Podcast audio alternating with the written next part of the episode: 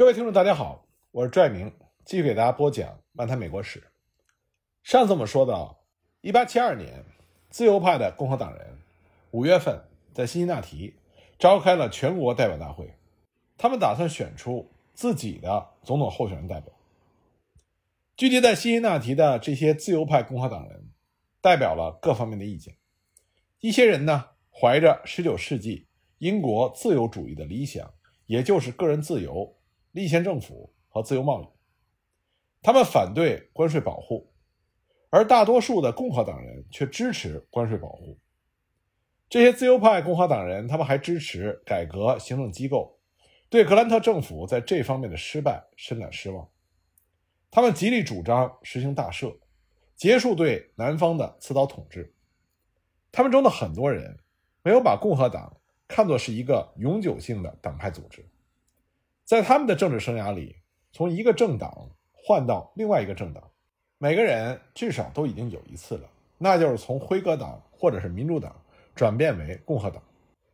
共和党取得了美国内战的胜利，保全了合众国，废除了奴隶制，重建了南方，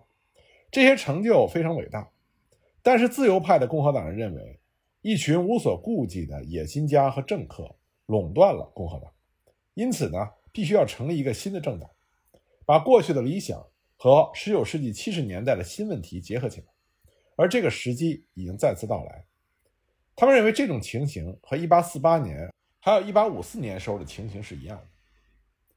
在辛辛那提，理想的自由派与对这些问题毫不关心的政治掮客们进行了接触。来自南北方的代表们都是党内宗派或者是寻求庇护斗争中的失败者，他们把自由派运动。当做是政治上东山再起的一个手段，这就使他们不太可能成为改革行政机构的支持者。代表们在大会上畅所欲言，对关税发表了各种不同的意见。那么这种局面呢，又把事情进一步的复杂化了。因此呢，写进自由派共和党政党纲领中的关税一条，只是一个毫无意义的妥协条款。不过呢，在政纲中对于行政机构的改革态度却是十分强硬的。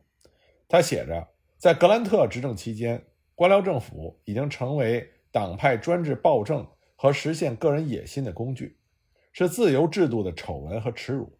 是在共和政府中长存的威胁，所以必须要紧急革除这些弊端，而这在格兰特政府的专制统治下是办不到的。虽然改革行政机构受到了重视，但是南方问题仍然是自由派共和党运动的主要问题。这主要因为是两个原因，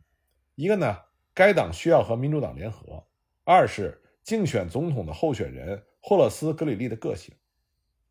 一八七一年，一些持有不同意见的共和党人已经开始敦促民主党与从前的种族主义行为决裂，并且承认重建的合法性。这为民主党中的优秀人物和反格兰特的共和党人的联合铺平了道路。很多北方民主党人。准备埋葬过去的死问题，而采取通向未来胜利的新政策。我们之前提到的铜头蛇的大头目瓦兰迪加姆，在一八七一年五月的一次县民主党会议上，他提出了几项承认第十四条和第十五条修正案，视其为内战的自然合法结果的决议。这样呢，新政策就成为了现实。十几个州的民主党大会在1871年通过了这些决议。民主党全国委员会的主席就说：“通过这些决议的结果，就是那些攻击我们不忠实和铜头蛇主义的把戏终于结束了。”当然，他的这个结论下的有点早。民主党同意接受重建，包含了另外一层意思，那就是民主党继续坚持各州享有权利的原则。国会里的民主党人，他们投票反对1870年到1871年的实施法令，并且指责逮捕三 K 党人这是暴君和专制的行为。这也给自由派共和党人出了一个难题，因为他们当中的很多人最初是支持这些法令。为了尽力解决这个问题，他们肯定了这些法令的用意，但是批评了使用刺刀去实施他们的行为。而这种模棱两可的说法。也被写进了自由派共和党的纲领之中。纲领中还有两条宣誓，说是要忠实的执行法律面前人人平等，平等公正的对待每一个人，无论他的出生地、种族、肤色或者是信仰如何。但是在纲领中还有两条，要求宽恕所有从前南方邦联的拥护者，并且鼓吹民法置于军事权威之上，号召地方自治。而实际上，“地方自治”这个名词已经变成了南方实行白人统治的代名词了。他们还谴责格兰特政府使用专横的手段，但是现在回头看去，在当时，刺刀和专横手段已经被证明是当时能够保护南方平等权利的唯一方式。但是在自由派共和党人的政治纲领中，这些反对刺刀和反对专横手段的条文就不会普遍认为是在争取和民主党人搞联盟，而自由派共和党人更是出人意料的提名了霍勒斯·格里利。作为他们的总统候选人，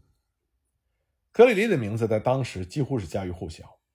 但是由于一些涉及到名誉的原因，他成为一名候选人的可靠性受到了怀疑。在近四十年的记者生涯中，他支持了各种各样不受欢迎、争论很大或只是些平庸骗人的观点和立场。他拥有堂吉诃德式的性格。一八六一年的时候，他对于南方十一个州的和平脱离联邦。曾经保持了短时间的沉默，后来呢，他又在鼓吹全面战争和通过谈判实行和解之间摇摆不定。战后，他又支持强硬的重建政策，可同时呢，他又要求宽恕反叛者。这一切就给人以思想混乱、糊里糊涂的印象。格里利长期攻击民主党人，那么这段历史就使他不太可能成为一个与民主党联盟的领袖。尽管有这些不利因素，但格里利毕竟是一位在国内最有影响的新闻记者。到了1871年，他已经成为了宣扬赦免、和解和给南方自治的主要鼓吹者。即便如此，在会前的活动中，格里利并没有很大希望能够获得自由派共和党人总统候选人的提名。两个名列前茅的候选人是外交家查尔斯·亚当斯。和最高法院的法官戴维·戴维斯，亚当斯严肃公正，赢得了新英格兰人和原则性强的改革者们的支持，而职业政治家们则倾向于戴维斯。实际上，两个人的竞争削弱了各自的力量，这也为格里利争取戴维斯的拥护者在第六次决定总统候选人的投票中居然浑水摸鱼的取胜而铺平了道路。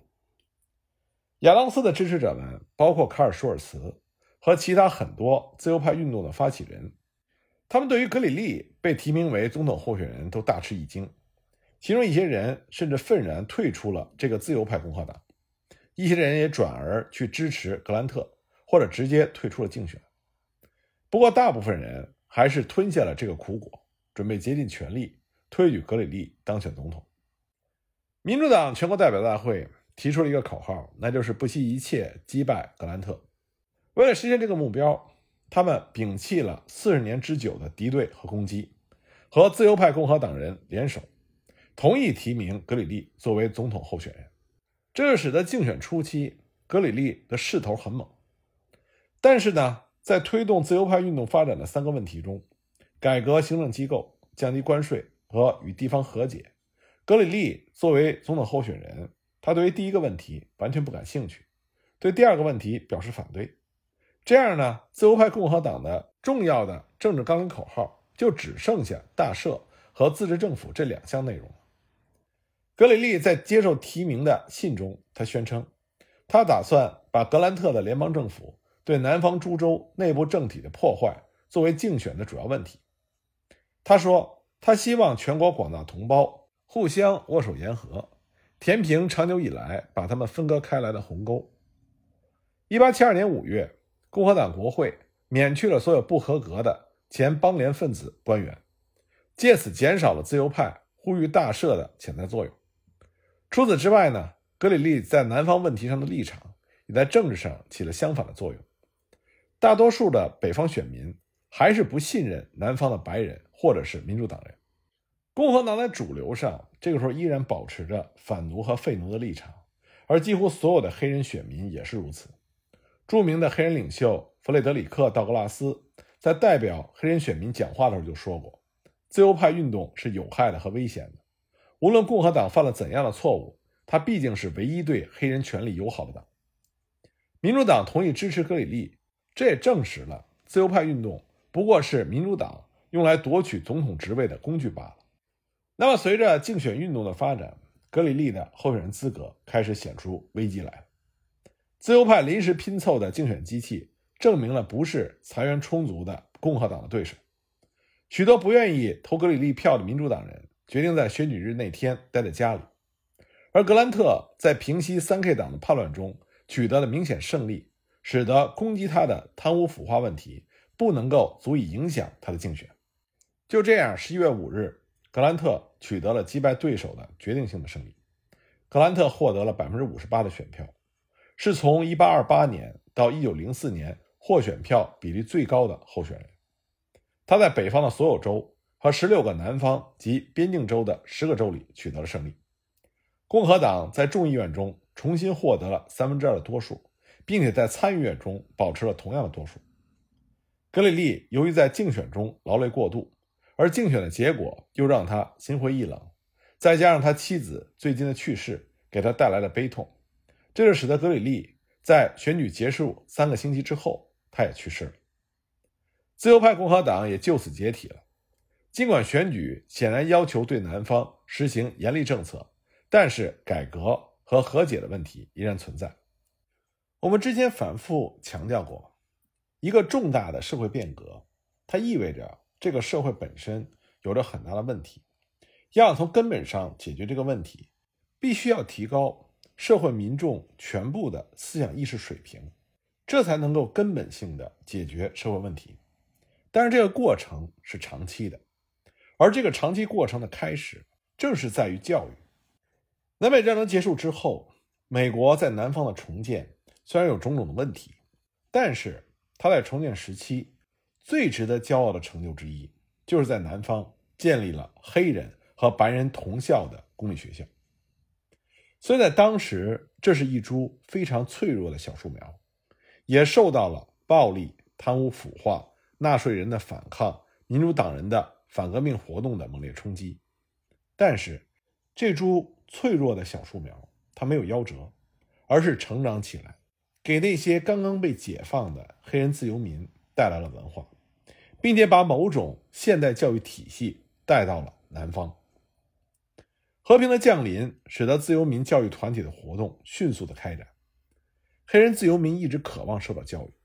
除了拥有土地，黑人们把受教育看作是向上发展的最大希望。当时，很多的黑人自由民认为，白人之所以可以做他们想做的任何事情，就是因为白人比黑人知道的多得多。一位黑人曾经发誓说：“我活着，即使不能做什么事情，我也要给我的孩子们去上学的机会，因为我知道受教育是仅次于获得自由的最好的事情。”那么，黑人受到教育，这自然就使得很多南方的白人不高兴。他们害怕这么做会危及到白人的权威。较有远见的南方人则认识到，让黑人自由民受教育很有必要，这会使黑人自由民们对他们所获得的自由产生责任感。